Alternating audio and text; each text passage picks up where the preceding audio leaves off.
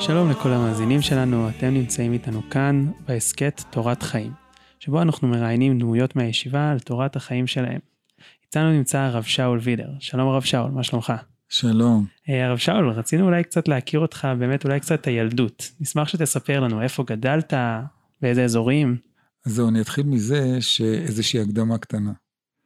שאני זוכר שכשהייתי ילד, הייתי נער, הייתי מסתובב ככה ברחובות בעולם, אמרתי, וואו, טוב, זה נראה לי משעמם, יחסית ככה לעומת סיפורים של פעם, של על אחרים.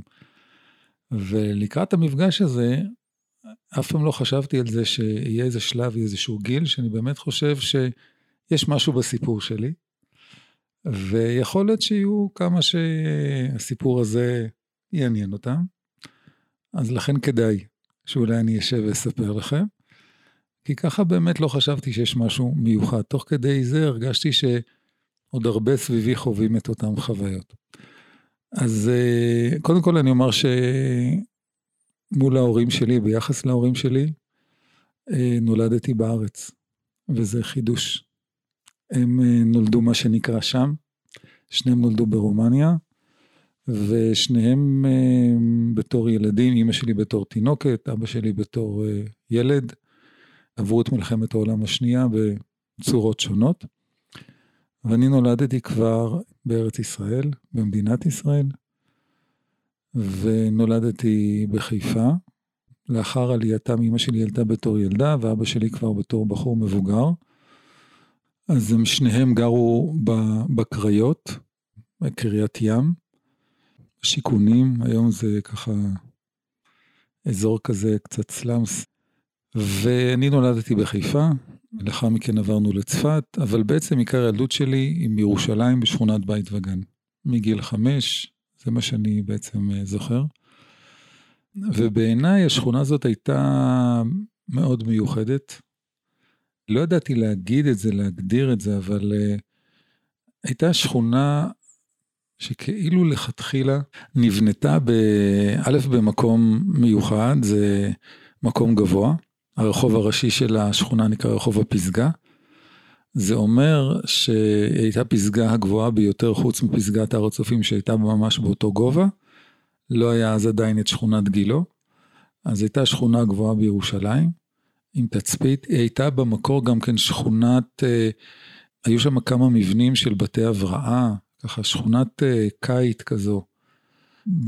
לפני קום המדינה היו מגיעים לשם לנפוש כל מיני אדמו"רים, אבל גם הייתה שכונה, מכיוון שהייתה בקצה של העיר, היא הייתה שכונה תעשייתית. אנג'ל היה שם, היו שם הרבה בתי חרושת, ואני זוכר בתור ילד בכיתה ג' נתנו לנו אה, משימה לעבוד, לבחור איזה בית חרושת, ולעשות שם עבודה, לראיין.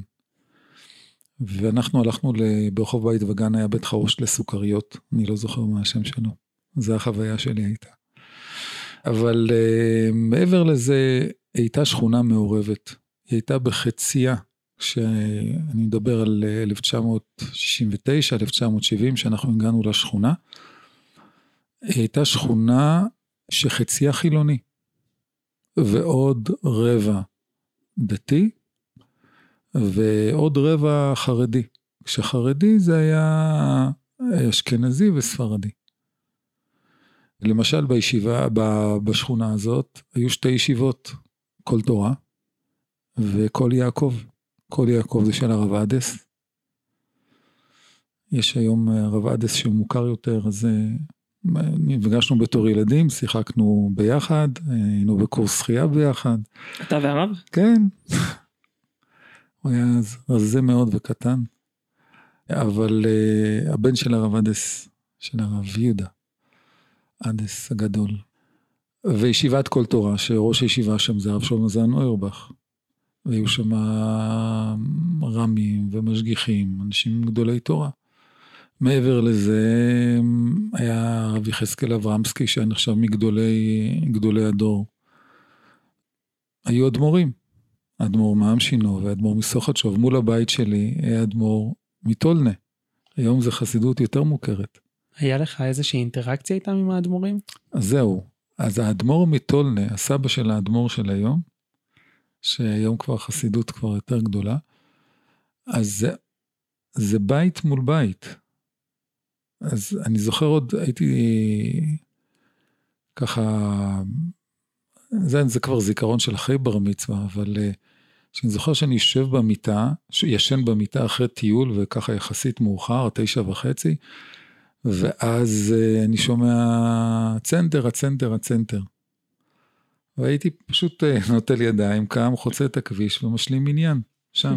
זה היה, הוא היה אדמו"ר, אבל הוא היה, לא היה לו הרבה הרבה חסידים. בשבת היו מגיעים יותר, היה מגיע החתן שלו עם הבנים, הם היו ככה עם כל הספודיק, הולכים ככה שלישייה ברחוב, ברחוב הפסגה, זוכר את התמונה הזאת. אבל כן, הוא היה, הוא היה שואל, והוא היה מאפשר, אה, היה מאפשר אה, לקרוא בתורה, ככה משהו מאוד אה, פתוח ומקבל. של פעם קצת. כן, כן. אז נכון, היה לו חדר, ו... לא, היה מקבל אנשים, אבל בתור ילד, כל מי שהשלים אצלו מניין היה נחשב וקיבל איזושהי זכות מיוחדת. וזה חוויות, אה, לראות את ה... יכול להיות שיצא לכם לקרוא את הספר של הרב חיים סבטו, תאום כוונות, שהוא מתחיל מהעלייה מקריית יובל, אני יכול לדמיין את ה... כי הכרתי את הערים האלה טוב, את העלייה עד שהוא אה, עוצר אצל הרבי ממשינוב במוצאי יום כיפור. אז אה, זה אני ראיתי ככה בתור ילד, ממש מול, אה, מול העיניים את האדמו"ר הזקן. עם כל החוויה הזאת שלוח הזמנים של אמשינוב הוא, סליחה על הניסוח, מופרע לגמרי. זאת אומרת, אה, היית, היית יכול לקום, לבוא ביום ראשון בבוקר להתפלל שם, והיו עושים הבדלה. זאת אומרת, אתה בא לשחרית והם היו... חיים באיזשהו עולם משלהם. ממש, כן, אבל לראות את זה, פשוט לחיות, לחיות עם זה, ובמקביל, באותה, ככה באותם שנים, חילונים בשכונה, וחלק מהרחובות נסעו בשבת, ולאט לאט לאט לאט השכונה הזאת התחרדה. אה, בנוף הבתים, קיצור, הייתי פעם חלק מהנוף, היום אני אורח, ממש ממש כך. השכונה החרדית ממש, באופן מוחלט. זהו, רציתי לשאול, האם כשגרו שם חילונים, חרדים, חסידים וציונות דתית, האם בעצם היה אינטגרציה גבוהה בין כל הקהילות, היה קשרים מפותחים, או שכל קהילה חיה בפני עצמה? אז זהו, זה היה, אני חושב שכל אחד היה בפני עצמו, כמו שתיארתי, אז היה ככה את הקהילה שקרובה לכל יעקב של הרב אדס. אמ, כל קהילה כביכול הייתה עצמאית. אה, למשל ליד הבית שלי היה בית כנסת של, אה, בית כנסת אגרה, אגרוב, של האשכנזים, ככה, וחסידים, היו, אבל נפרדים. אה, אבל כן, אנחנו כן זוכר מתחים, מתחים בין מה שנקרא בין בני עקיבא. והחרדים. ליל שבת זה הערב שככה כולם יוצאים לרחוב לטייל, ואז היה ויכוחים, כן צבא, לא צבא. היה, הייתה, הייתה תנועה. אמ, זהו. נשמעת כמו שכונה מאוד אה, מיוחדת לגדול בה. כן, זה מה שאני, זה מה שאני ככה מצטער בשביל אחרים שאין להם, ואני חושב שאגב יש קבוצה כזאת בפייסבוק. אני כרגע לא בפייסבוק, אבל אה, שכונה של, של זיכרונות של אה, ילדות בבית וגן. ובאמת, אה, אני לא חושב שעוד הרבה שכונות כאלה שיכלו ליצור קבוצה כזו בפייסבוק, כי הדמויות המיוחדות שהיו שם, הם באמת, אפשר לומר שהם היו יוצאי דופן. אז בעצם, אחרי שסיימת ללמוד בתיכון, לאן היו מועדות פניך? אז זהו, אז אני למדתי בנתיב מאיר, שזה גם כן היה בשכונה. אני אולי כבר אספר לכם כבר איזה סיפור קטן, שאני אמ, הייתי הולך מקצה רחוב הפסגה, הייתי הולך מקצה רחוב הפסגה לתחילת רחוב הפסגה, שם היה ישיבת נתיב מאיר. ולפעמים הייתי רואה את הרב שלמה זמנו אוירבך כבר בכל מיני שעות כבר חוזר הביתה, ותלמידים היו מלווים אותו, מאוד מאוד מנסים את הקרבה. אבל הוא היה דמות יוצאת דופן, גם, הוא אמר, אני מכיר את הדרך להר הרצל לבד, תחזרו ללמוד, זה יותר טוב בשבילכם. אה, ואז אני זוכר, היה לי כמה פעמים שהייתי הולך לצידו, הוא אומר, אבל אני בין כה הולך לנתיב מאיר, אז הוא אמר יופי, אז אתה יכול ללכת איתי, מה אתם לומדים, ומה אתם עוסקים. ואני זוכר שפעם אחת הייתה הליכה והגענו להר הרצל, ושנינו נסענו לעיר, והוא היה יורד בשוק, לבד, חוצה את כל השוק והולך לבית שלו בשערי חסד. פשטות וגדלות, זה עליי הדברים האלה מאוד מאוד מאוד מאוד השפיעו. הליכות עם אה, גדול הדור. כן, עכשיו זה בלי, בלי שום פוזה, בלי, בלי להקה שהולכת מקדימה ומאחורה, ומלווים אותו, ומכונית, ופותחים את הדלת, סוגרים את הדלת, קו 18, כולה קו 18. וכל מי שמנסה ללוות אותו מהישיבה, תלך ללמוד, יותר טוב לך שתראה לשבת ללמוד, משהו כזה, ניסוח כזה, וזהו. יש לך איזה שהם זיכרונות מנתיב מאיר, מהר"מים שם? היום זה, זה סוג, תראה, אנחנו, אני כבר לא זוכר אם הרב באור סיפר את זה, אבל רוב מוחלט של הר"מים שלנו היו חרדים. רוב מוחלט של הר"מים שלנו, אבל הם אהבו ללמד, רובם גם עשו את זה מעניין, רובם גם אהבו את התלמידים, אבל היה פער. אה, כדי להדריך בבני עקיבא היינו צריכים אה, כל שבת לברוח. לברוח לסניף, זה לא...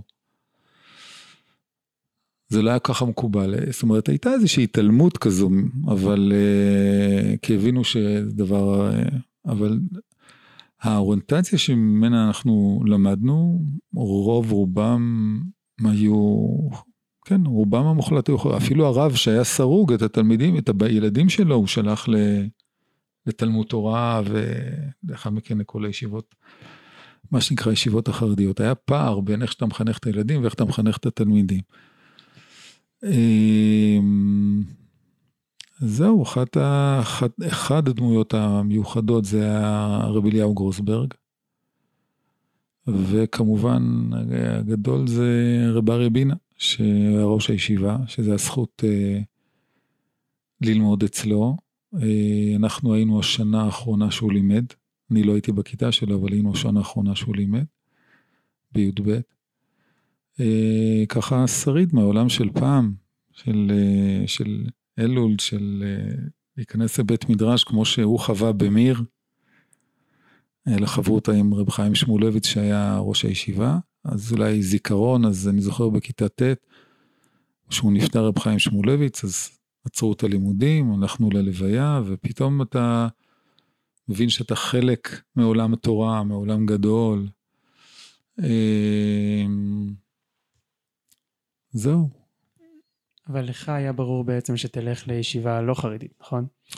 כן, זה היה ברור לכולם. זאת אומרת, היה ניסיון, אני חושב שגם הרב באור סיפר את זה, היה ניסיון של, של הר"מים, למי שזה התאים לו, לשכנע חבר'ה ללמוד בישיבות חרדיות, ובאמת בכל מחזור יצאו לפחות שניים שלושה שהלכו ללמוד בישיבות חרדיות, ככה זה היה לפחות במחזור שלי.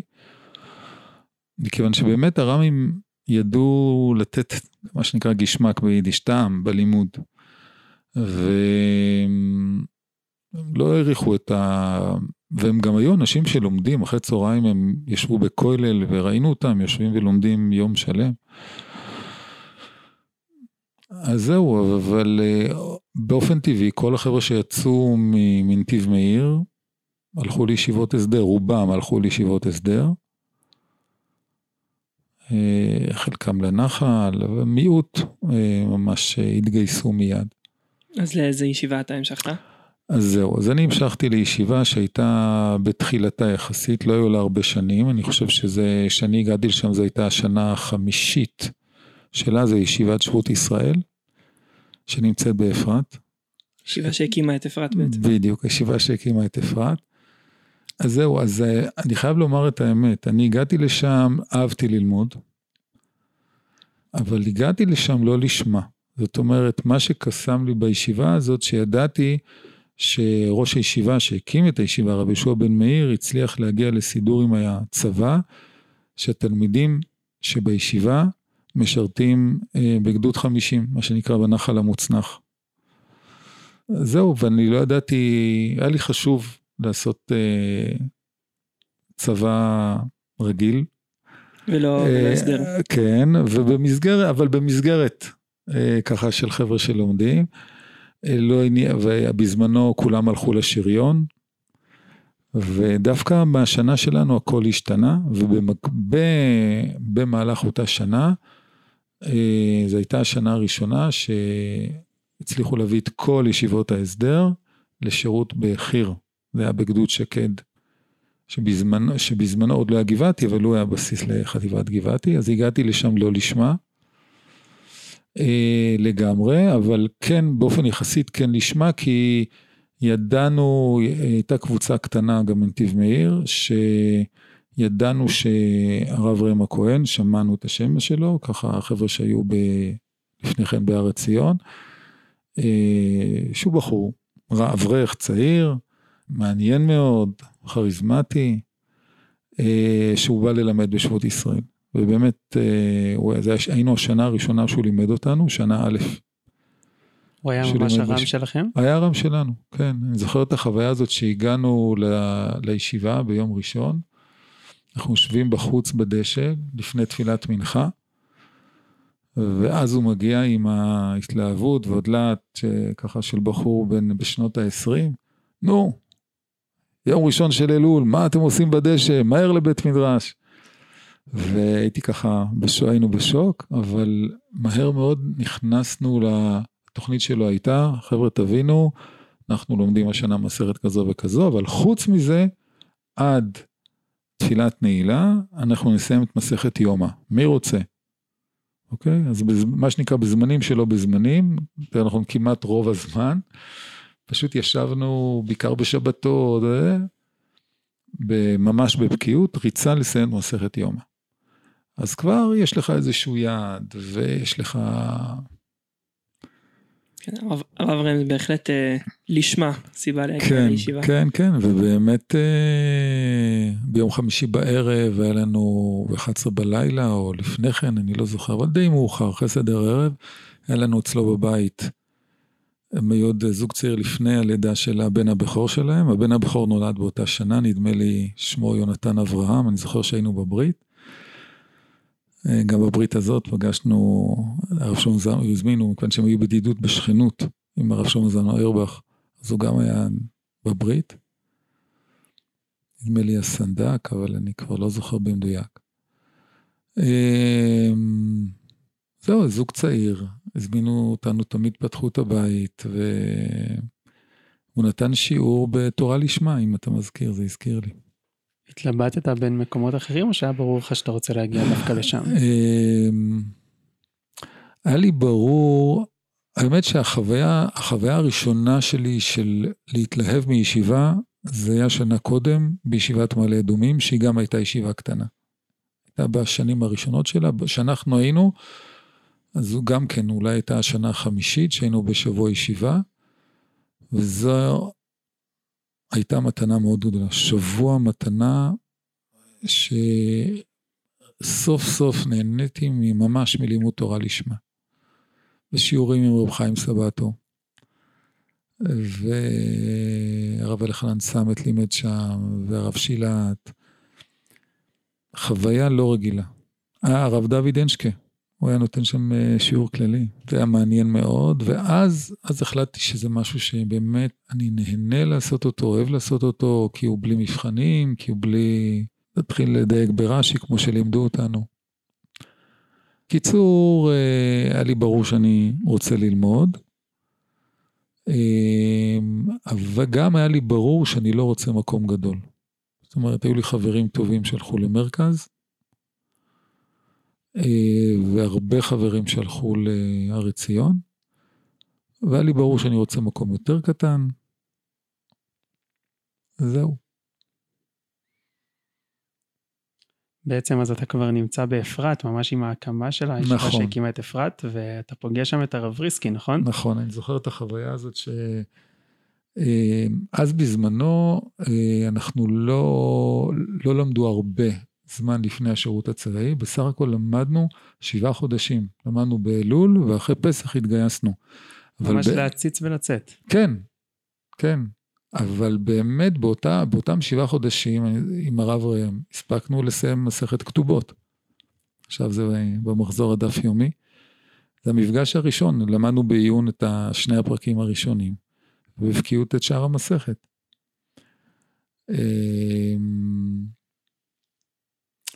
ובערב פסח, ככה בבין הזמנים, הגיעו התושבים הראשונים, והתבקשנו גם כן לעזור במעבר דירות, ככה השכונה פה, ממש סמוכה לנו, התאנה, הבתים הראשונים.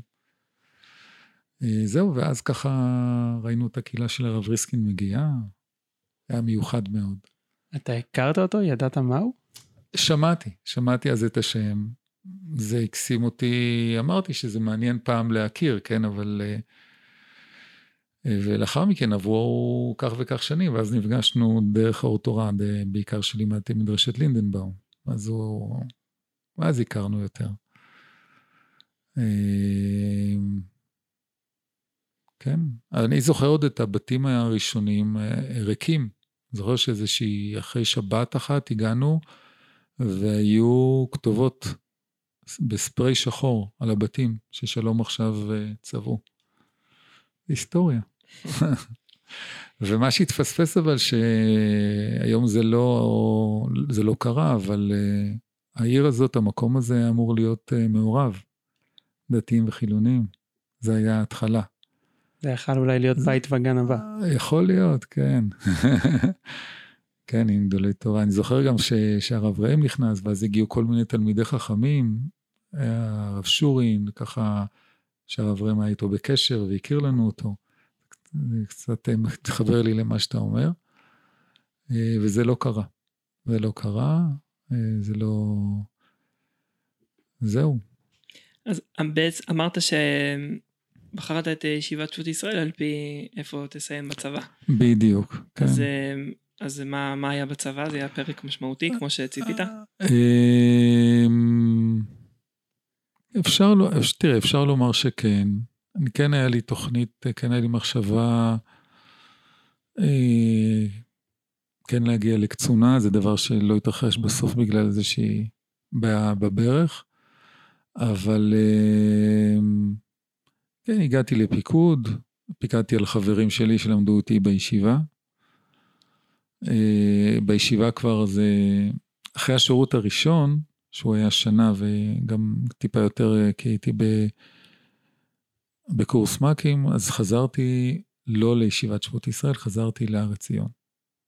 אז כבר עברתי את המשבר של לפחד מישיבה גדולה, גדלתי קצת, ובאותה שנה של הצבא הכרתי הרבה חברים שלי, שחלקם הכרתי בנתיב מאיר, אבל חלקם לא, ומהר ציון. ומאוד התרשמתי מהחבורה שהייתה שם.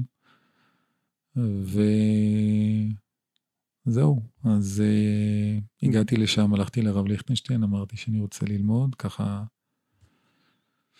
אחרי השירות הראשון, אז הוא אמר לי, לך לבקש רשות מהרב ישוע בן מאיר.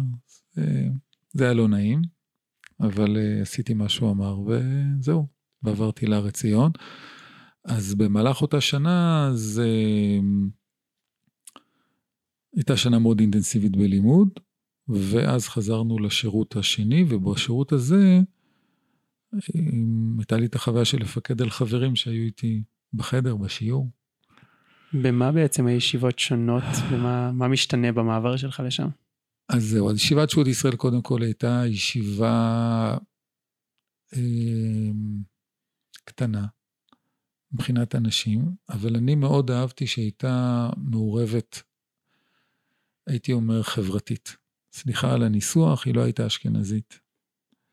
זה נכון שגם בהר ציון יש גם חלק מהר"מים וגם גם ראש הישיבה, אבל צריך לשים את הדברים על השולחן, זה היה מיעוט, בהחלט מיעוט, ו, ובזמן, בשבעה חודשים שהייתי בשבות ישראל, מאוד מאוד נהניתי מהערבוב שהיה.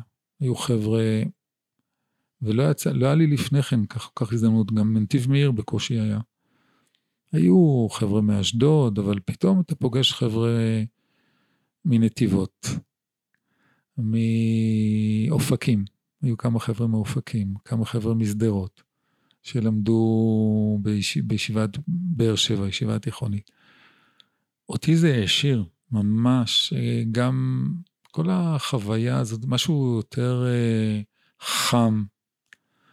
והחבר'ה המבוגרים שהיו בשנה ה', ומשהו מאוד חם, וללמוד איתם ביחד, ותפילות. אז אה, אנחנו פה ב, בישיבת מחניים התחלנו, זה רק לאט לאט, אבל נכניס חלק מהתפילות גם כן בימים נוראים שהם עם הפיוטים, אה, מה שנקרא, של אה, עדות המזרח, נוסח הספרדים. זה היה כבר, זה היה חלק מהעניין. אותי זה מאוד מאוד מאוד הקסים. וישיבת הר עציון זה גודל, זה שני ראשי ישיבה, אה, זה שיעורים גדולים. חוץ מהגודל יש שם עוד משהו ש... וכמובן, אני, אני עוסק בחיצוניות, מה שנקרא, אבל uh, הייתה שם רמה מאוד מאוד גבוהה של לימוד. הייתה רמה מאוד גבוהה של לימוד, והנושא של מוטיבציה ויעדים, משהו שהיה הרבה יותר ככה מדובר ומכוון. זהו, בעיקר דרך ההכוונה של הרב ליכטנשטיין, ככה עם אמירות ויעדים מאוד ברורים. במה בעיקר התמקדת בלימוד שלך בישיבה הגמרא? האם עניין אותך גם דברים אחרים, תנ"ך או מחשבה? זהו, אז... אז באותם שנים לא למדו כך חסידות, אבל היה במוצאי שבת גם כן בשעה מאוחרת, שיעור בשפת אמת של רבי יעקב מדן. ובאותה שנה אני גם למדתי אצלו בגמרא, זו הייתה חוויה. במחתרת. אה, לא, השפת אמת זה לא כל כך במחתרת, זה היה בכיתה, זה היה ידוע, אבל זה היה בשעה מאוחרת, במוצאי שבת. אמ, זהו, והוא הצליח אה, להאהיב את השפת אמת ולהראות את העומק שיש אה, זה משהו שלא לא פגע, היום אתה יכול ללכת לישיבה תיכונית ואתה תמצא שם דפים, או תמצא שם דפי מקורות, תמצא שם ספרים, ספרי חסידות. אנחנו, לא חושב שמישהו יכול להעיד שהוא ראה שפת אמת על התורה. אולי על הש"ס היה. אבל אה, זה לא היה ספר שהיה בישיבה תיכונית. אני לא ראיתי אותו גם כן בשנה א'. אז פגשת את החסידות דווקא בגוש. כן, כן. ולי זה היה נהדר, מכיוון שבעצם אני גדלתי בבית חסידי. ואהבתי את החסידות, התפללתי בבית כנסת חסידי.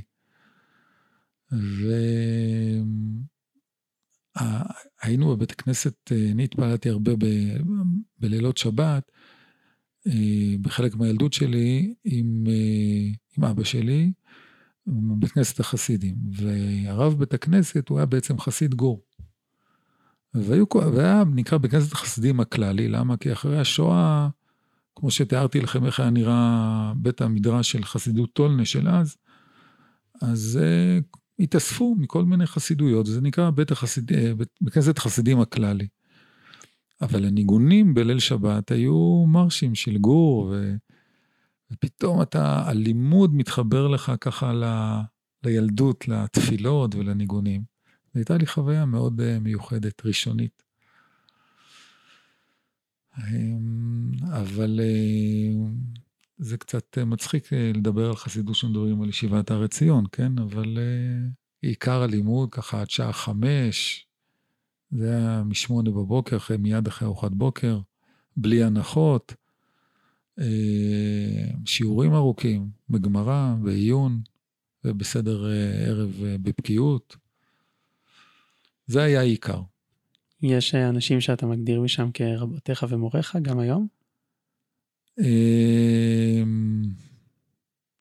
ודאי. אני חושב ש... אני חושב שכל, מכל רם שלמדתי אצלו, אז לקחתי, לקחתי משהו, לקחתי חיבור, ויש לו השפעה מאוד גדולה ש... עליי מבחינת החיבור ללימוד.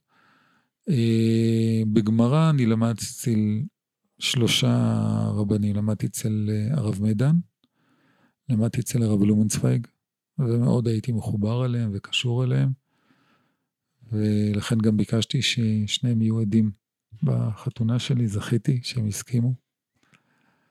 ואצל הרב ליכטנשטיין. אה, אצל הרב עמיטל לא למדתי גמרא, אבל הייתי בשיעורי מחשבה שלו לאורך השנים, והרגשתי מחובר. אתמול היה, צריך להזכיר, אתמול היה יום הזיכרון שלו. בעצם זה שעברו 12 שנה ואתמול הייתי בהר המנוחות, אה, זה אומר שאני עוד אה, מחובר. בוודאי, בו אני רואה מורי ורבי, וגם בוודאי ברב ליכטנשטיין, וגם ברמים, שלמרות שהיום אין לי כל כך קשר איתם, אבל אה, ודאי אני רואה בהם מורים ורבנים משמעותיים לחיים שלי. בשלב מסוים אתה מתחתן, ובעצם... כן, שנה ו'. כן. שיעור ו', ואתם בעצם עוזבים את הישיבה. לא מיד, לא מיד. אה, אני, אני מתחתן במהלך שנה ו', וזו הייתה השנה הראשונה שכבר התחלתי ללמוד הלכה. אני כן רוצה לומר משהו לפני, לפני, לפני כן על השיעורים בישיבה, אני רוצה לספר על שיעור שבעיניי היה מאוד מאוד משמעותי. הרב ליכטנשטיין נתן שיעור בקודשים. אה, אבל היה ברור שאתה לא, מגיל צעיר אתה לא יכול להיות אצלו בשיעור, ולכן כשהייתי בשנה ה', אה, אז ביקשתי רשות להיכנס. עכשיו, שיעור בקודשים, היינו אולי חמישה אנשים, למדנו מסכת מעילה. עכשיו, זה היה מדהים איך הוא היה משקיע בשיעור כזה, לכן חשוב לי לספר. כאילו, כמו שיעור בוקר שהיו בו לפחות 50, אם לא 70-80 תלמידים. זוכר, באותה שנים למדתי אצלו גם אה, עיון, למדנו מסכת שבת, אה, והיו עשרות תלמידים, ובקודשים אחר הצהריים, שהיינו בשיעור, אז היו חמישה, והוא היה יושב איתנו ומלמד בתשומת לב ובנחת, וחוויה... מאוד מרוממת. נכון, וחשוב לי ל... לספר שיכירו, ש... אני חושב שזה דבר שמאוד מעיד על הגדלות שלו. אמ, ואז למדתי, באותם שנים נשארתי גם שנה ז'-ח', למדתי, סיימתי את הרבנות, זה היה בשלוש שנים. תוך כדי זה, כמו שאתם מכירים, אז גם לומדים הוראה. אז לא היה מכללת הרצוג, היה מכון וגם לא היה אפילו תואר ראשון. ואתה יוצא מורה, מורה מוסמך בתנ"ך או מחשבת ישראל. אה, אבל אז כבר ידעו להגיד שזה, שזאת תהיה מה שנקרא הדבר, כן, ועוד בסוף צחקו תמיד בפורים שישיבת הר עציון על יד מכללת, אה, סליחה, יעקב הרצוג. Uh, היום זה ממש אימפריה לפי מה שאני יודע, ודבר עצום, ו... אבל זה היה בהתחלה יחסית. אז סיימתי את שנה ח', uh, כבר נשוי לאיילת, ומבט הבכורה שלנו, ציון, ולא עם, עם שמיכה לרבנות, עם הוראה, ולא היה לנו ברור לאן הולכים, ואיילת היה לה רעיון. שנעשה שנתיים שליחות פה בארץ, ועברנו לגילו. גרנו ברחוב השיש, יש שם מבנה גדול ששייך לנשי עמית, רשת עמית, אה, זה בית הילד. היום זה מאוד מאוד שונה, אבל אז היו שם תשע קבוצות אה, של משפחתונים. בעצם היה זוג חלקם עם ילדים, חלקם בלי ילדים, והדירות היו גדולות, וכל זוג היה אחראי על לפחות עשרה ילדים. חלק מהמשפחות זה היה אה, שני חדרים של בנות וחדר של בנים, לנו היה שני חדרים של בנים, שמונה, אה, שמונה בנים ושתי בנות. אחר כך הצטרפה עוד אחת, היה שלוש בנות. ילדי אומנה, או שזה היה... זה, אה, לא, אנחנו לא קיבלנו עליהם, זה לא כמו היום שיש משפחה אומנת ומקבלים ילד או שניים, אתה בעצם, ההגדרה הייתה מדריכים. אבל זה לא שזה היה הגן שלהם, או... זה היה הבית שלהם. Mm. זה היה הבית שלהם, כי חלקם הוצאו בצווי בית משפט, מהבתים. לפנימיה, זה פנימייה, זה סוג של פנימייה. והם הם היו בעצם יוצאים הביתה פעם בשלושה שבועות. פעם בשלושה שבועות, ילדים בכיתה א'. היה לנו ילד בכיתה א'. אינטנסיבי כמו צבא וישיבה לא פחות. ממש. שבת חופשית, זה ממש שבת חופשית. עכשיו, חלק מהם עוד חזרו בכלל במוצאי שבת. כי לא תמיד יש לאיפה כי לא, לחזור. כן, כי, כי כבר הם גם רצו, יצאו ביום שישי בצהריים, מוצאי שבת הם כבר חזרו. בודדים, כן? אצל הרוב היה לנו... אז זה, אלו שנתיים מאוד מאוד אינטנסיביות. אבל לא אה, לימדת שם, נכון? בעצם? לא, לא. זה בעצם, אתה מהצהריים, אתה אחראי לקבל אותם. אה, הייתה לנו בת שירות, לכל קבוצה הייתה בת שירות, בדי שבא, שעזרה לנו מאוד, שהיא כאילו האחות הגדולה. מקבלים אותם, נותנים להם ארוחת צהריים, יושבים איתם להכין שיעורי בית, ויוצאים איתם לחוגים, מלווים אותם לחוגים. הולכים בשבילם לאספות הורים. אני זוכר בחור 27, יושב באספות הורים, אוסף את החומר, מתווכח עם המורים, מורות. אה, וואו, זה ממש לעבור מללמוד לפשוט עשייה לעשייה, חברתית. עשייה מאוד אינטנסיבית, זה היה לי לא פשוט, זה היה לי לא פשוט. ומה שכן עשיתי, חשבתי, בהתחלה התחלתי, כן, בבקרים נסעתי כל בוקר מגילו אה, להר עציון, אבל לא הצלחתי להחזיק הרבה, הרבה זמן, ואז מזמן חורף, לאורך כל אותה שנה, עברתי ללמוד בישיבת מרכז הרב. היום בפקקים זה כבר אותו דבר. נכון, נכון. אז הייתה נסיעת דרך דאי שעוד. אמ, אז זהו, אז אמ, נכנסתי לשיעור של הרב עמי שטרנברג, היום ראש ישיבת הר המור, שהוא גם דוד של איילת אשתי. אה, ישבתי סדרי בוקר, היה לי חברותה, יחסית צעיר ממני, אבל אה, בגיל, אבל למדנו באינטנסיביות. אה, זו הייתה חוויה נעימה, חוויה טובה של שאתה עדיין מחובר ללימוד, ובצהריים הייתי עוזב, סוף הסדר, והייתי מגיע לקבל את הילדים. זה היה מהפך. זה היה ממש, בשבילי זה היה מהפך מאוד מאוד גדול, אבל דבר שמאוד מאוד תרם לי בהמשך לעבודה החינוכית שלי. מכיוון שזו הפעם הראשונה שפגשתי אה, את המושג, איילת למדה, אז היא סיימה כבר ללמוד אה, תואר ראשון פסיכולוגיה, היא למדה, התחילה בדיוק ללמוד תואר שני, אבל הכרתי את המילה, קצת קראתי, אה, ככה ספרים, אה, אני זוכר כבר אז פגשתי כבר, אה, נניח קראתי ספרים של ארווין יהלום, אבל לא, לא ממש לא לעומק. ופתאום אנחנו כל שבוע מפגש עם פסיכולוגית, עם עובד סוציאלית שמטפלת. זה נתן לי מבט שכל עבודה חינוכית צריכה ליווי עמוק יותר, מקצועי יותר, פסיכולוגי.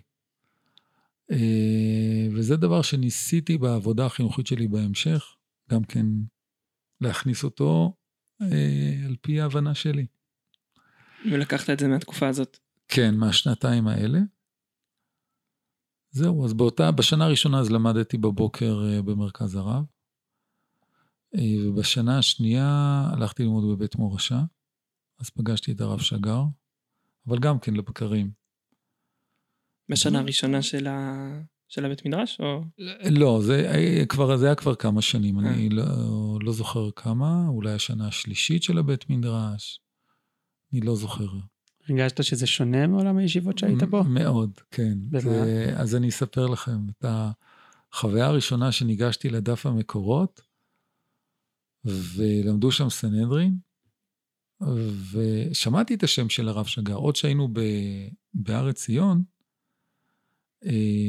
אז הייתה קבוצה שקיבלה רשות, דרך הרב הילר רחמני, הוא דאג לזה, שבאיזושהי כיתה, באיזשהו חדר, הרב שגר היה מגיע. הרב שגר היה מגיע, נותן שיעור אה, בחסידות או שיעור במחשבה.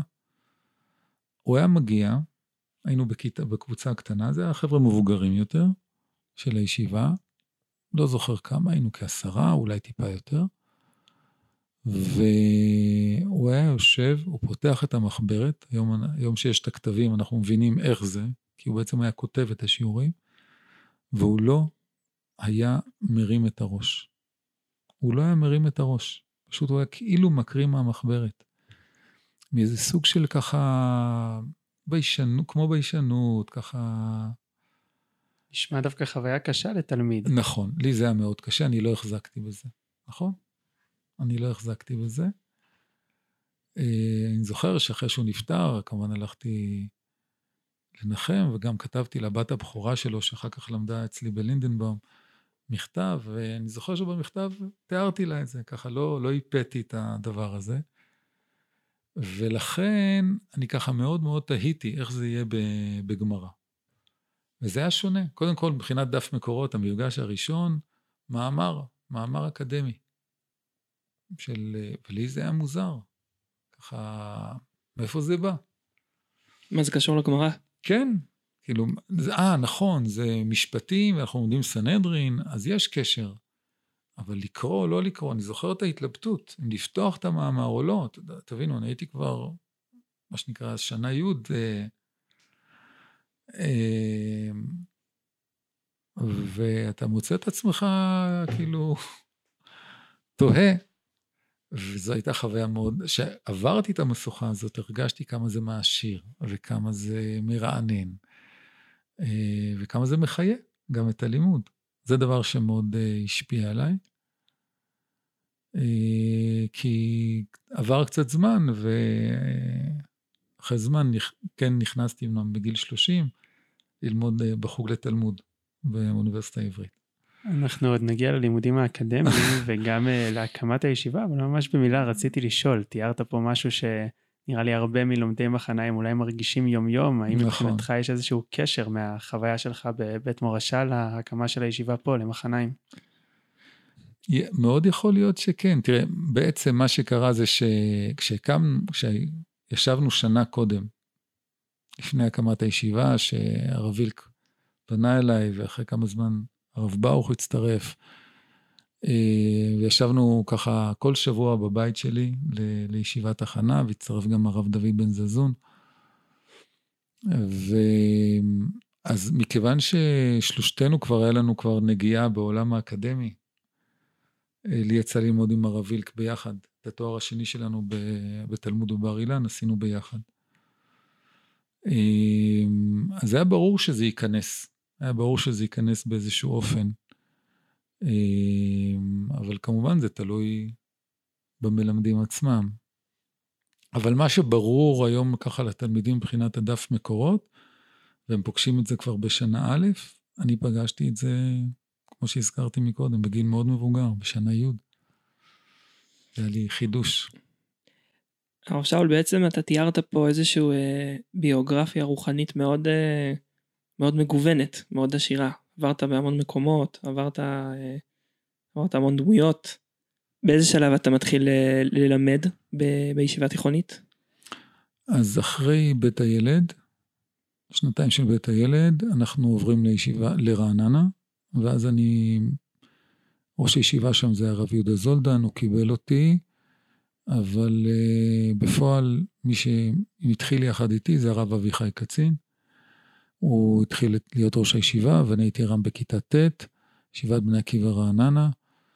אמ, מאוד אהבתי את השנה הזאת. אה, היו לי תלמידים מוכשרים מאוד ומוצלחים מאוד. אמ, אולי אני אציין אחד, שהוא סופר, יותם טולוב. זה היה בכיתה הזאת, אבל זה חטא, מכיוון שבאמת, אה, זה חטא כלפי השאר, כי באמת אה, חבורה מאוד מאוד מוכשרת. שונה מנתיב מאיר? אה, ש... בטח, שונה מנתיב מאיר. אה, לי גם היה קשה רעננה. זה קצת... אה, בכל אופן, בית וגן היא לא שכונה, לא הייתה שכונה בורגנית. כמובן, זה בטח שינוי גדול מבתי הילד שעבד. ממש, כן. ו... ואני זוכר השבוע, החודש הראשון, יפה, שאלה מאוד רגישה מצדך. אני זוכר את החודש הראשון, היה לי קשה לא ללמד, אלא הפער בין הילדים. הפער בין הילדים, בין ילדים שזכו וילדים שלא זכו. ואני זוכר שבתוך תוכי ככה אפילו היה איזשהו זעם, איזשהו גם כעס אפילו, הייתי צריך לעבוד על איזשהו כעס פנימי על התלמידים. אבל הבנתי, הם לא עשו שום דבר רע, הם זכו שההורים שלהם, אה, יש להם איך לתת להם ואיך להשקיע בהם. לא, לא באשמתם. כן, אבל אני זוכר שהפריע לי, היה, היה פינוק, באמת היה פינוק, אבל uh, לא, לא מוגזם. בסך הכל חבורה מאוד מאוד, uh, מאוד מוצלחת. Uh, באותה שנה היה ברור שאנחנו חוזרים לירושלים, אימא שלי הייתה חולה ויש לי אחים צעירים, הרבה ממני. אז חזרנו לירושלים, ואז התחלתי ללמד בהימלפרב. במקביל עבדתי באיזושהי מחלקה בגשר בירושלים. תוכל גם לספר למאזינים מה זה גשר? אה, גשר זה בעצם תנועה שהקים הרב אה, טרופר, דני טרופר, אבא של חבר, אה, של השר, סליחה, חילי טרופר. יהודי מרשים, עם יכולת הנאה של להניע דברים וליצור דברים. והיו לו כמה שותפים, אני לא יודע ממש מההתחלה, בסך הכל אה, הדבר הזה, בזמנו, רוב החבר'ה של ישיבת הר עציון מהשיעורים הראשונים, אה, היו הפעילים המרכזיים של גשר, שאלה היו סמינריונים של אה, חבר'ה דתיים וחילוניים. הרב עמיטל היה מעורב שם, נכון? נראה לי שכן, אני לא זוכר את כל הביוגרפיה, כן, הוא היה גם בידידות עם הרב טרופר.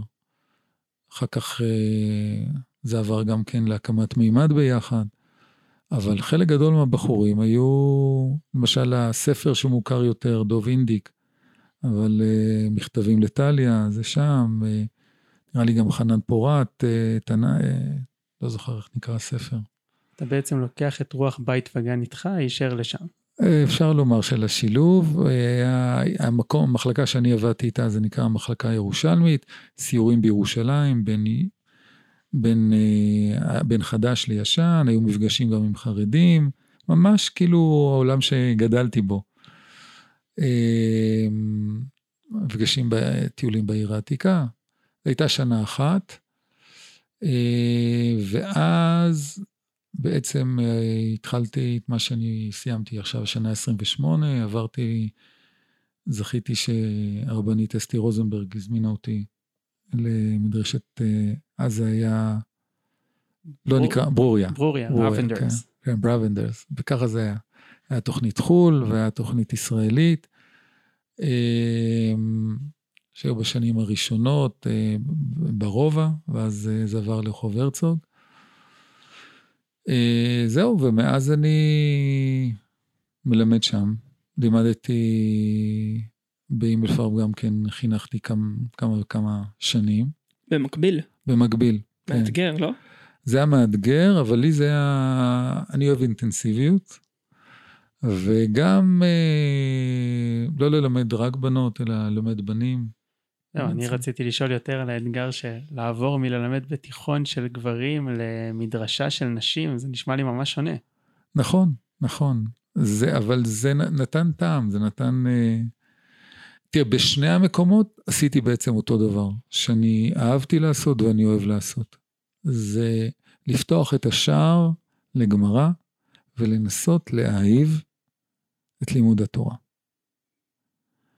אה, ואני, עכשיו אני נזכר אה, בחוויה, דרך השאלות הטובות שלכם, שאני זוכר שבכיתה ט' ישבתי בשיעור. ו... והיה איזשהו קטע שהרב שלי העליב אותי באמצע השיעור, אני לא זוכר מה היה.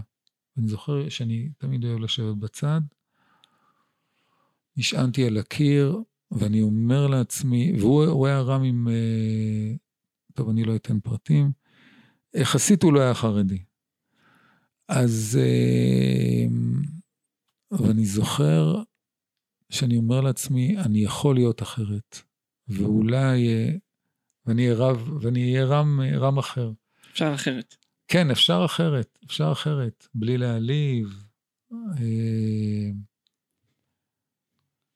שכחתי, שכחתי את, ה, את המחשבה הזאת ככה במהלך השנים, גם חשבתי דברים אחרים, וגם חשבתי ללמוד, אה, ללמוד רפואה, דברים אחרים, כן, אבל אה, פתאום זה עכשיו קפץ לי, דרך השאלות, ודרך התשובה שלי שעכשיו אמרתי שלי חשוב אה, להעיב את הלימוד, וזה בעצם מה שעשיתי בהימלפרב, אה, זה מה שעשיתי גם לאחר מכן בחברותה, אה, שזה גם כן בית מדרש, דתיים חילוניים. אקדמיה, לא אקדמיה. נכון, בדיוק. וגם, זה גם שם. פה זה אמור להיות אחרת, אבל זה, זה כבר ברמה אחרת. אני משער שלפני 28 שנים עולם הלימוד תורה הנשים ממש בהתחלתו, נכון? נכון, ממש בהתחלתו. מה בעצם אתה חווה? היה איזה שהם הבדלים גדולים? אמ, קודם כל לא היו כל כך הרבה מדרשות. לא היו כל כך הרבה מדרשות. ואני חייב לומר, בלי לפגוע בבנות שמגיעות היום, שהן כמובן טובות ומוכשרות, אבל את הלהט ואת הצמאון ללימוד היה אפשר לראות באוויר, היה אפשר לתפוס אותו ממש ממש באוויר. מההתחלה. היום זה כן קיים, לפחות במדרשה שלנו זה כן קיים, אבל זה אה, במהלך השנה אתה תופס את זה, במהלך השנה אתה מזהה את זה, אתה מגלה את זה, וגם יכול להיות שבנות בודדות, אוקיי, מסיימות את השנה שהמדרשה עוברת לידם באיזשהו אופן. כי זה כן. כבר לא חידוש, זה כבר בדיוק, חלק מהמסלול. נכון. מהפכה לא... התמסדה. כן, ו, וזה עוד משהו שעושים, עוד משהו שעושים, בלי לפגוע באותן בנות, אבל שזה לא אומר כלום, כן? יש כאלה שזה, כבר יצא לי לראות בנות ששנה ראשונה עברה לידם, ואז אחרי הצבא, א' בצבא הן לומדות אתה יכול לראות אותן מסיימות מסכת, וכאילו משהו קורה, ואחר כך הן חוזרות למדרשה. אבל בזמנו אפשר היה לומר שמי שבא, היא באה לתפוס את זה, לבלוע את הסיפור הזה. אה, ובאמת לא היו אז, לא היה אז חיבור לצבא. זאת אומרת, לקח כמה שנים שבעיקר רוב הבנות שלמדו, הם היו אחרי שירות לאומי. רוב הבנות עשו שנתיים שירות, ולאחר מכן באו לתת שנה של לימוד לפני, לפני האוניברסיטה. היום זה הפוך. היום אה, רוב מוחלט, היום בקושי, אני חושב שברוב המדרשות, הקאדר הגדול, הקבוצה הגדולה מגיעה אה, לפני, ה, לפני השירות. זה, זה הבדל. אז אולי נעבור לדבר על אה, הקמת הישיבה. דיברנו פה עם הרב ברוך ועם הרב וילק כל אחד אה, סיפר את הסיפור מנקודת המבט שלו, אז אולי ככה אתה תשלים לנו את, ה... את המשולש. כן, כן. אז כמו שאמרתי, אנחנו היינו נפגשים אצלי בבית. אה, הרב וילק, כמובן, כמו כל דבר שהוא עושה מאוד ברצינות, היה לו מחברת עם כריכה אהבה, ורשם כל ישיבה וכל תוכנית. ו... אנחנו עוד מנסים להשיג אותה, אל דאגה. בהצלחה, כן, זה חשוב. אמ,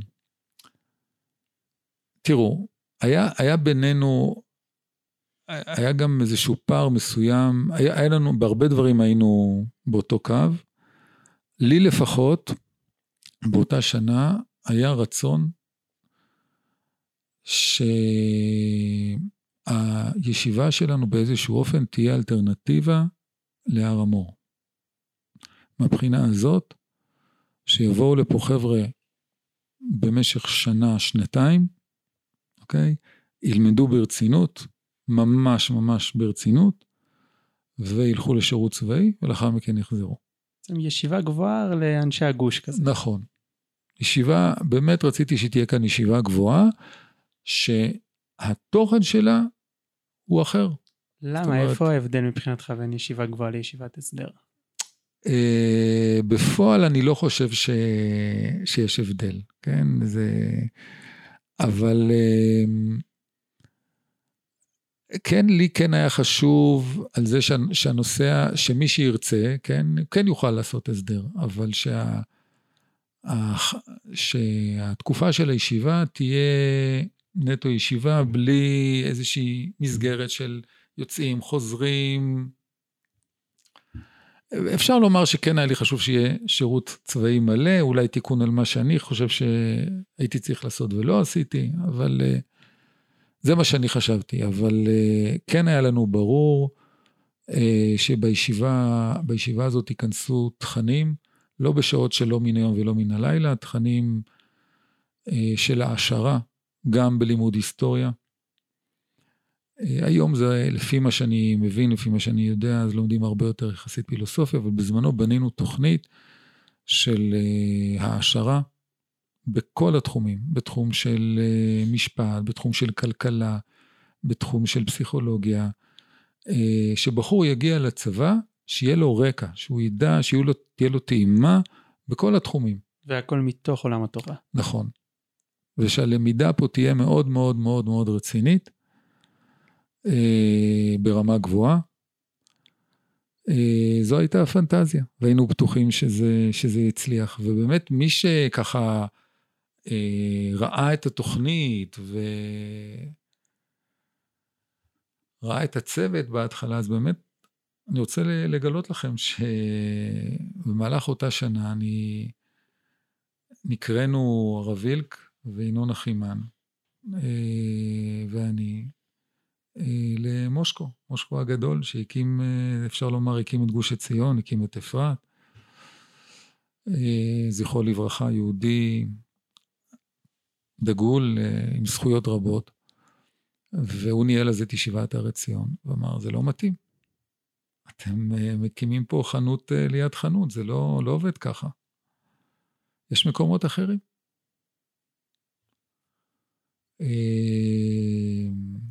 וממש, הוא דיבר על אה, מקומות.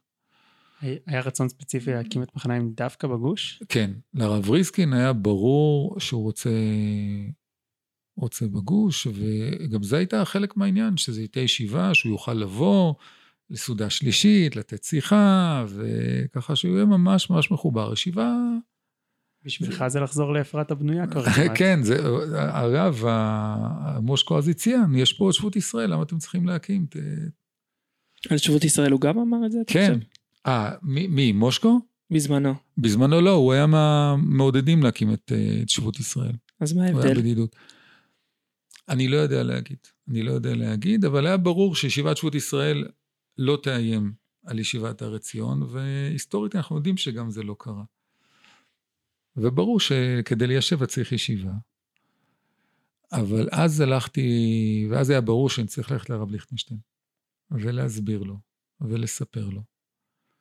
ובאמת ביקשתי שיחה, והלכתי לרב, וישבתי איתו. ו... ביחד עם הרב וילק והרב ברוך?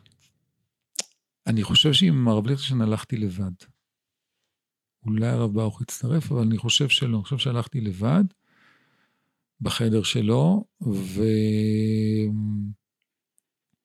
ואמרתי לו, מה התוכנית? ואמרתי לו שאני לא, לא חושב שזה יכול לאיים. ובאמת, אחרי שנה הם ידעו, הם... שזה לא הגיב? מאיים. איך הייתה השיחה הזאת? אז זהו, אבל השיחה, אז זהו. אז הביקורת לא הייתה על זה ש... שאנחנו מקימים עוד ישיבה ליד ישיבת ארץ ציון. הרב ליכטנשטיין, מהבחינה הזאת, היה מאוד בטוח בניגוד לחלק, אני חושב, למה שנרגשתי מחלק מהצוות, על פי מה שמושקו אז בזמנו אמר. זה קצת היסטוריה, אבל uh, הייתה לו ביקורת על, uh, על עצם התוכנית עצמה. איך uh, שאנחנו בעצם משווקים ומשכנעים תלמידים בישיבה, איך, איך, זה ויכוח על איך ישיבה נראית. האם אפשר באמצע סדר לתת שיעור היסטוריה, אוקיי? Okay? אה, זה היה ויכוח, זה היה שיחה אה, עניינית. אני אמרתי את שלי, הוא הקשיב, הוא היה גדול בהקשבה. וזהו, ונפרדנו ככה בצורה יפה, אבל uh, צריך להגיד את האמת, זה ככה, היום ברור שישיבת הר עציון לא דואגת מישיבת מחניים, ו... אבל באותה שנה הראשונה היה חשש. נקודת המבט שלך, העניין היה uh, ההפרדה? אנחנו יודעים שהרב ליכטנשטיין אה, כן, כן. היה בקיא מאוד בעולמות האלה. אה, הוא בעצמו היה בקיא, אבל היה ברור, אה, לא כל דבר, גם היה לו ביקורת על מכללת הרצוג, והיה לו ברור מה, איך, איך ישיבה אמורה להתנהל. מבחינה הזאת הוא כן היה שמרן, זה לא חידוש. אני כן רוצה לספר לכם סיפור משפחתי מאוד נחמד, בסך הכל שנקרא, נכנס פה לכותרת של תורת חיים. סיפור שקרה בכ"ב תמוז לפני שבוע, לפני אה, 12 שנה. לפני 11, מה? לפני הקמת הישיבה. הגענו לתמוז, היו לנו שבעה תלמידים. ובכ"ב תמוז זה, היה יום, זה יום הפטירה של אה, הרב יעקב כהן, שהוא היה אבא של איילת, אה, אשתי, והוא היה מתלמידי הרב צבי יהודה, תלמיד מאוד קרוב לרב צבי יהודה. הוא הקים יחד עם הרב פילבר את הישיבה לצעירים, והגענו לה, להשכרה. אז עד שהתחילה ההשכרה, אז עמדתי, שוחחתי עם הרב חיים שטיינר. הרב חיים שטיינר הוא היום סגן הר"מים בישיבת מרכז הרב. לצערי הוא לא בבריאות טובה עכשיו, אבל השם ישלח לו סעד ורפואה שלמה. אה, הוא היה תלמיד מאוד קרוב של רב אברום שפירא, זצ"ל, אה, ושל הרב צבי יהודה כמובן. אה, אז הוא שואל אותי מה קורה עם ההקמה, אמרתי לו, אנחנו משבעה תלמידים. ואז הוא אמר לי את המשפט שהייתי בשוק ממנו, הוא אמר לי, נו אז מה? הרב קוק הקים את הישיבה עם תשעה תלמידים. ונורא התרגשתי. כאילו, קודם כל הוא יודע שהישיבה הזאת לא הולכת להיות קרובה למרכז הרב, כן, לישיבה המרכזית העולמית.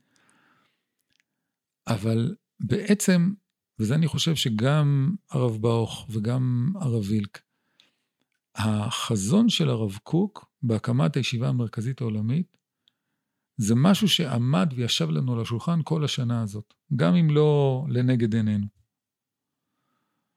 כי ביום הראשון של פתיחת הישיבה, הרב וילק לא היה. הוא ישב שבעה על אחותו. ואחרי שהרב ברוך עשה פתיחה, אז ישבנו, ישבנו אה, בחדר קטן בכיתה, מה שהיום זה החדר אוכל, אה, עם ההורים, ופשוט לימדתי, קראנו את המאמר של הקמת היש... הישיבה המרכזית העולמית של הרב קוק. ואמרתי להם, מה שרצה הרב קוק, אנחנו הולכים לעשות כאן בישיבה, בישיבה הזאת. שאפתני מאוד. שאפתני, כן, אבל זו האמת, זה, זה, זה היה החזון אה, של לימוד ברמה גבוהה. וההיכרות עם כל התחומים, כל התחומים שהרב קוק מדבר עליהם, גם ב- בהיסטוריה, גם בגיאוגרפיה, גם בלשון, גם ברטוריקה, גם בכתיבה ספרותית.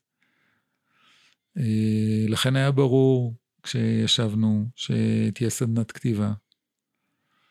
אה, אתה אתה בעצם מעביר בישיבה עד היום. כן, זה עד היום נשאר. נראה לי משהו אה, מיוחד בעולם הישיבות, איך החוויה שלך עם זה? איזו חוויה נהדרת. היום אני חושב שזה, היום במכינות זה קיים יותר. אני מאמין שיש את זה גם בעוד ישיבות, אני לא יודע, אני לא יודע. אבל תראו, לעומת השלב שאני, ב, אני זוכר, בשנה ה' או ד', אספתי את השירים שלי לקובץ ונתתי במחברת מתחת אה, ככה בהסתר לרמים לקרוא. זה לא, לא יודע להגיד, זה לא היה גברי אז לכתוב שירה, אבל זה לא היה, מקובל. לא היה מקובל. ומנקודת המבט היום, כשאתה... היום ברור, היום ה- ברור שזה, אני חושב שחוץ מללמד, כמו שקורה עכשיו בסוף זמן, שכולם כותבים מאמרים, היכולת אה, למצוא שעה בשבוע, להתפנות לנפש, ולכתוב קצת את הנפש, ולהתקדם בזה וליצור, זה, זו מתנה. זה, בחור יכול כל שבוע לפגוש במשך שעה את יכולות היצירה שלו. עכשיו, כשאתה בפוזיציה של הקשבה, של למידה, של קליטה, אפשר לומר גם של תחרות. אתה מגיע למקום שלא שופטים אותך, אין פה שיפוט. כל מה שתיצור זה נפלא, וזה אתה. וככה אתה לומד גם להכיר את החברים שלך. כשאתה מקשיב להם שהם מקריאים את מה שהם כותבים, זה חיבור. זה לא מי נותן תשובה יותר טובה בשיעור. אין את זה. דורש כנות ועדינות. כן, כן, ואמת, ושיתוף. ואני אספר משהו שקיים דווקא, קרה לי השנה בלינדנבאום, זה שתלמידה ניצלה את המקום הזה לספר לכל החברות שלה על חבר שלה שהייתה בתנועת הנוער, ש... שנפטר. אה, ודרך זה, זו הזדמנות גם כן אה, לשתף ולהתחבר יותר טוב. זהו. ובכללי על, ה, על החזון של הישיבה, שאתה מסתכל אה, על כל המחשבות שלכם, שהיו לכם לפני הקמה מנקודת מבט היום, מה אתה רואה? אני חייב להגיד שאני הייתי רוצה ש... שהישיבה תהיה יותר גדולה. כמה שאני אוהב ישיבות, כמו שסיפרתי לכם, אבל אני כל כך מאמין במה שקורה בישיבה. אני כל כך מאמין בלימוד ברצינות ולימוד אה, אה, מורכב, וככה עם מקורות שונים, ושילוב של תכנים אקדמיים בלימוד אה, לכתחילה. אה, ולא ככה בדיעבד. אמ, אז, וקוראים, קוראים ושיעורים מבחוץ, וזה שלא הזכרת, אני חושב שלא לא הרב ברוך, לא, לא, יכול להיות שאני לא זוכר טוב, לא הרב ברוך ולא הרב וילק הזכירו, כי זה משהו מאוד טריוויאלי. אבל יש נשים שמלמדות. כשאנחנו, כשהתחלנו, כשאנשים שלנו הגיעו בשנים הראשונות, הם נתנו שיעורים, בשבתות. אה, אין, אה, אין, אין הרבה ישיבות שבליל שבועות, בחלק מהלו"ז, אז יש מורה שמלמדת. ופה יש את זה, זו אמירה. אגב, אני זוכר שהייתה לי אחת הנסיעות שעלי עם הרב וילק, אמרתי לו, תשמע, אה, בשנה לפני. איילת הייתה יושב ראש קולך באותה שנה, וחנה, אשתו של הרב ברוך, הייתה מנכ"ל קולך. כשהוא הביא את הרב ברוך, אמרתי לו, תשמע, הרב ברוך עובר עכשיו מאור ציון, אין לו עבודה. ברור שהוא צריך להיות בישיבת מחנה. בלי ברוך השם, יש עבודה כרגע. אתה לא חושש שאנשים מסתכלים בצד החיצוני, אוקיי? ששניים מהצוות, הצוות הוא קטן, אנשים שלהם קולך, אז יגידו שהאוריינטציה של הישיבה, אז בסך הכל יכולה להיות כזו אמירה, צריך uh, לשים. ברוך השם אצל הרב וילק זה לא, לא הפריע בכלל, הוא הרי לא מתייחס לדברים האלה וישר פסל את זה. Uh, אבל אני חושב שזה כן אמירה. זאת אומרת, יש פה מקום שהוא לא... זאת אומרת, זה לא עם איזשהו דגל ככה מתנופף, אלא משהו מאוד טבעי שנכנס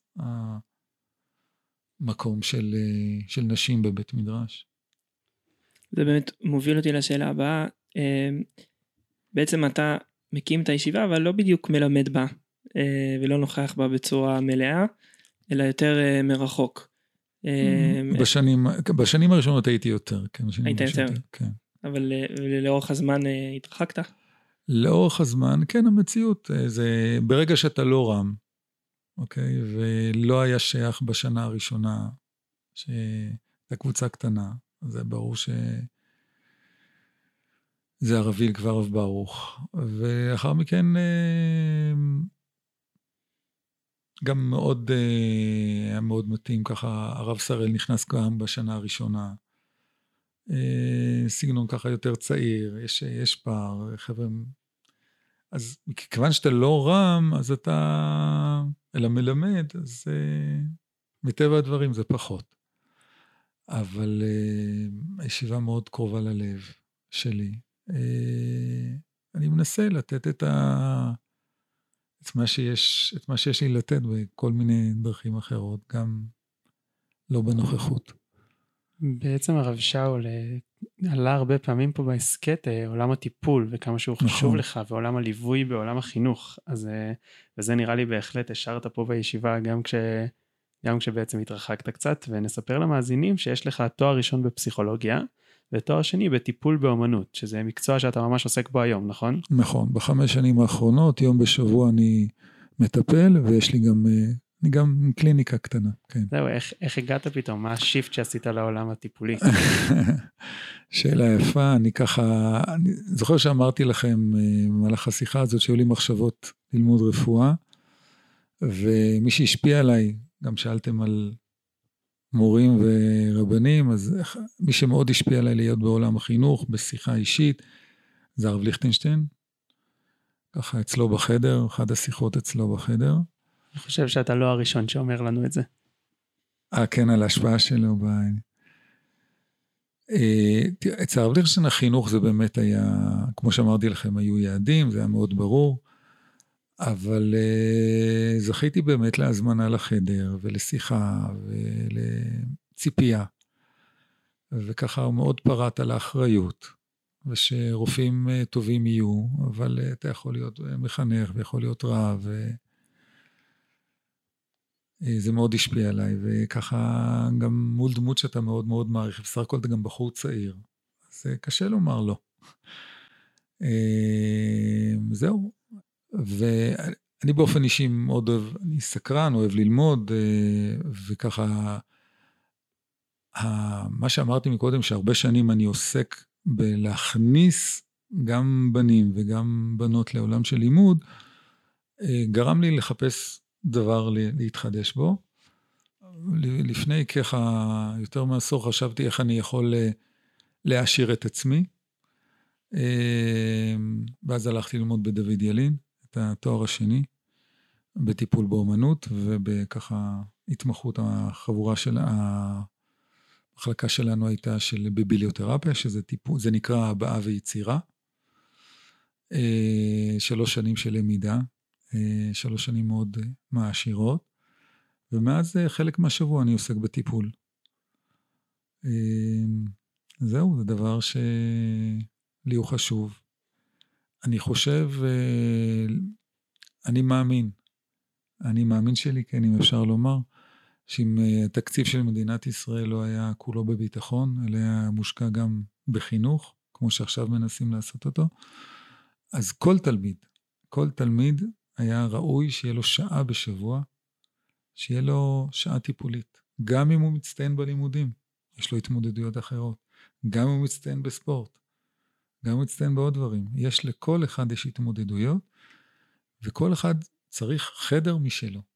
שהחדר שייך לו, שהוא לא בתחרות עם אף אחד, שהוא יכול ליצור, שהוא יכול אה, לפטפט, שהוא יכול לבכות, שהוא יכול לצחוק, שיכול לשחק. אין אה, חדר משלו. אה, זהו, נשמע חזון נהדר. נכון. אני באמת מאמין בזה, אני חושב שכל אחד זכאי לזה. אני חושב שגם בישיבה זה צריך להיות. זה יכול אה, מאוד להתר. בזמנו היה, כשאני למדתי, היה משגיח, היה משגיח רוחני, שזה דרך, דר, דרכו עושים שיחות. אה, אני חושב ש... שזה חשוב מאוד. אולי תספר לנו קצת על אה, תחביבים שלך, דברים שאתה עושה בזמן הפנוי, אם נשאר בכלל מכל מה שתיארת. לנו. אז זה עניין של סדרי עדיפויות. אה, אחד החובבים שלי, שגם אותו ניסיתי להנחיל בישיבה, השיעור הראשון שבשנים הראשונות, היה אורות שלי, אורות התשובה, פרק א', תשובה גופנית, ואז הייתי מוציא את החבר'ה לריצה. זה היה בשנים הראשונות, שנה ראשונה, שנייה, שלישית, אולי רביעית כבר. היום כבר יש חדר כושר, אפשר חדר, לחדש את זה. כן. והיינו יוצאים לריצות באפרת. אה, אני, מה שנקרא, זה נהנה וזה לא חסר, אני הייתי מרוויח עוד ריצה, היא חלק מהריצות שלי. אני מאוד אוהב לרוץ, אה, ריצות ארוכות, אה, לי זה מאוד בריא, אה, נפשית, אני מאוד ממליץ. אה, זהו, וכתיבה, כתיבה, זכיתי גם להוציא שני אה, ספרי שירה. אה, אני מקווה שעוד, שיש עוד, שיהיו עוד. זהו. ספרי שבירה אלו לא הספרים היחידים שאתה כותב, נכון? אה, היה ספר שכתבתי פרשנות למאמר הדור, שהוצאתי אותו גם פה דרך, גם דרך אור תורה. וספר שאני מקווה שהוא יצא לאור במהלך השנה הקרובה, נראה לי תשפ"ג, בעזרת השם, על שמונה סוגיות מיוחדות בתלמוד הבבלי. זהו. אנחנו נעדכן את המאזינים כשהוא יצא. תודה. אה, שאלה שאנחנו שואלים את כל המרואיינים שלנו לקראת הסוף, איזה אתגר או בעיה משמעותית אתה חושב שהציבור הציוני דתי מתמודד איתה היום? אני חושב שיש כמה בעיות. אני רוצה להתמקד בבעיה אחת מרכזית. לפני כ-20 שנה, זה היה קרוב ל-100 שנה לפטירתו של הרב קוק. אז כתבתי מאמר בכתב העת של צוהר. זה היה כתשובה לשגיא כהן, הוציא גם ספר,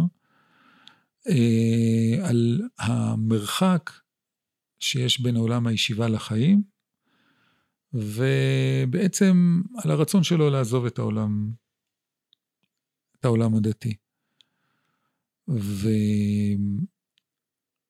אחת הסיבות שכתבתי את הפירוש הזה למאמר הדור, מכיוון שזיהיתי אז, הרגשתי את זה בכמה מקומות שראיתי, שיש תופעה של דתל"שים, והורים מרחיקים, כועסים על הילדים שלהם, מאוכזבים. וזה דבר שמאוד הפריע לי, כי אני רואה בזה חוסר אמונה של ההורים, בדרך שלהם בעצמם, וגם אה, גם סוג של אה, שימת אגו במרכז, סוג של ככה, תחום של הפסיכולוגיה נגיד, קצת קווים נרציסטיים, שהילד בוחר בשונה ממני. הריחוק, הריחוק הזה מאוד מאוד הפריע לי, ו... וזה דבר שככה, היום, היום אפשר לומר שהוא פחות קיים. אבל בזמנו, לפני 20 שנה, זה משהו שכתבתי עליו ועסקתי בו, והוא מאוד אה, העסיק uh, אותי. היום, אני חושב שאחד הדברים שצריך לעבוד עליהם זה החיקוי והדגם של העולם החרדי על העולם הציוני-דתי. אנחנו כל כך מושפעים מהעולם החרדי, ואנחנו פשוט מחקים אותו בלי לשים לב. ושוכחים בעצם את הקווים היסודיים שהתנועה הזאת, אה, הציונית הדתית, קמה. שההבנה שאנחנו חוזרים לארץ ישראל ויש לנו מדינת ישראל, אנחנו חייבים להשקיע מחשבה ואנרגיות איך אנחנו עוסקים בזווית חיים של גאולה, שאנחנו כבר לא חיים תחת הגלות.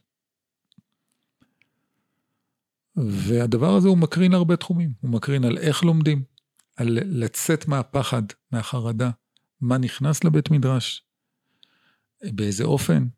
כמובן, לא כל דבר מותר ואפשרי, אבל מה נכנס לעולם הלימוד. אמ, אבל בעיקר מה שלי מאוד מפריע זה הסגנון של החרמות, הסגנון של הפיצולים, אה, שזה דבר שלצערי הוא חלק מהעולם, אבל הוא, אפשר לומר שהוא טבעי, אבל הוא מאוד קיים בחברה החרדית. ולי זה מאוד מאוד מפריע. זאת אומרת, ה- היחס לרב מלמד, למשל, כל השנה האחרונה, זה דבר שלי הוא מאוד מאוד מאוד מכאיב. אה, זה סגנון חרדי לגמרי. זה רחוק בהבנה המאוד בסיסית מהראייה של הרב קוק, מהראייה של הרב צבי יהודה. אני רוצה לספר לכם משהו בסוגריים, שבאמצע שנות ה-80, כשאני למדתי בישיבת הר עציון, אה, היו זיווגים, כמו שהזכרתי לכם ביחס לעצמי, אז אני התחתנתי עם איילת, שאבא שלה היה מתלמידים קרובים מאוד של הרב צבי יהודה, אמנם הוא נפטר לצערנו הגדול אה, בגיל צעיר. אבל היו נישואים, היו חלק מהבחורים. מהר ציון התחתנו, אה, מישהו שניסה עם הבת של הרב זלמן מלמד, והרב פילבר, והרב אייזמן, ועוד. זה, זה היה קיים. בין, ה, בין הישיבות. וחבר'ה ממרכז היו מגיעים לגוש ולהפך, היה משהו מאוד זורם יותר, והיום יש מרחק. היום יש מרחק, היום יש פיצולים, היום יש בתים נפרדים. ואני לא רוצה לומר שיש גם איזה סוג של איבה. ואני מר... אישית מרגיש אותה, וזה דבר שצריך מאוד לעבוד עליו אה, בתוך המקום הזה, בתוך המגזר הזה שנקרא ציונות דתית. אה, בעיניי הסגנון הזה של הפיצולים והפירודים והחרמות, אנחנו עוסקים בבין המצרים, לא סגנון של דרשן, אבל אין לי ספק שאי אפשר לדבר על הדברים האלה בצורה של דרשות, כולם מדברים על זה בצורה של דרשות, ולהמשיך להתנהל כרגיל. לראות איפה זה בא לידי מעשה. מה אני משנה, איפה אני יכול לצאת מהקופסה ובאמת לעשות משהו לא פוליטי, משהו... אנושי. נכון, אנושי, טבעי, של היכרויות, של אה, שידוכים. היום זה לא עולה על הדעת. וואו, איזה נקודה חשובה לסיום. הרב שאול, ממש תודה שהיית איתנו. תודה על ההזדמנות. תודה רבה, הרב שאול. תודה לכם. ותודה רבה לכל המאזינים שלנו. ניפגש בפרק הבא של תורת חיים. במידה ואתם רוצים לשמוע עוד אה, תכנים, מוזמנים לדף הספוטיפיי של בית ישיבת מחניים, הסכתי מחניים, ולדף הפייסבוק שלנו. תודה רבה.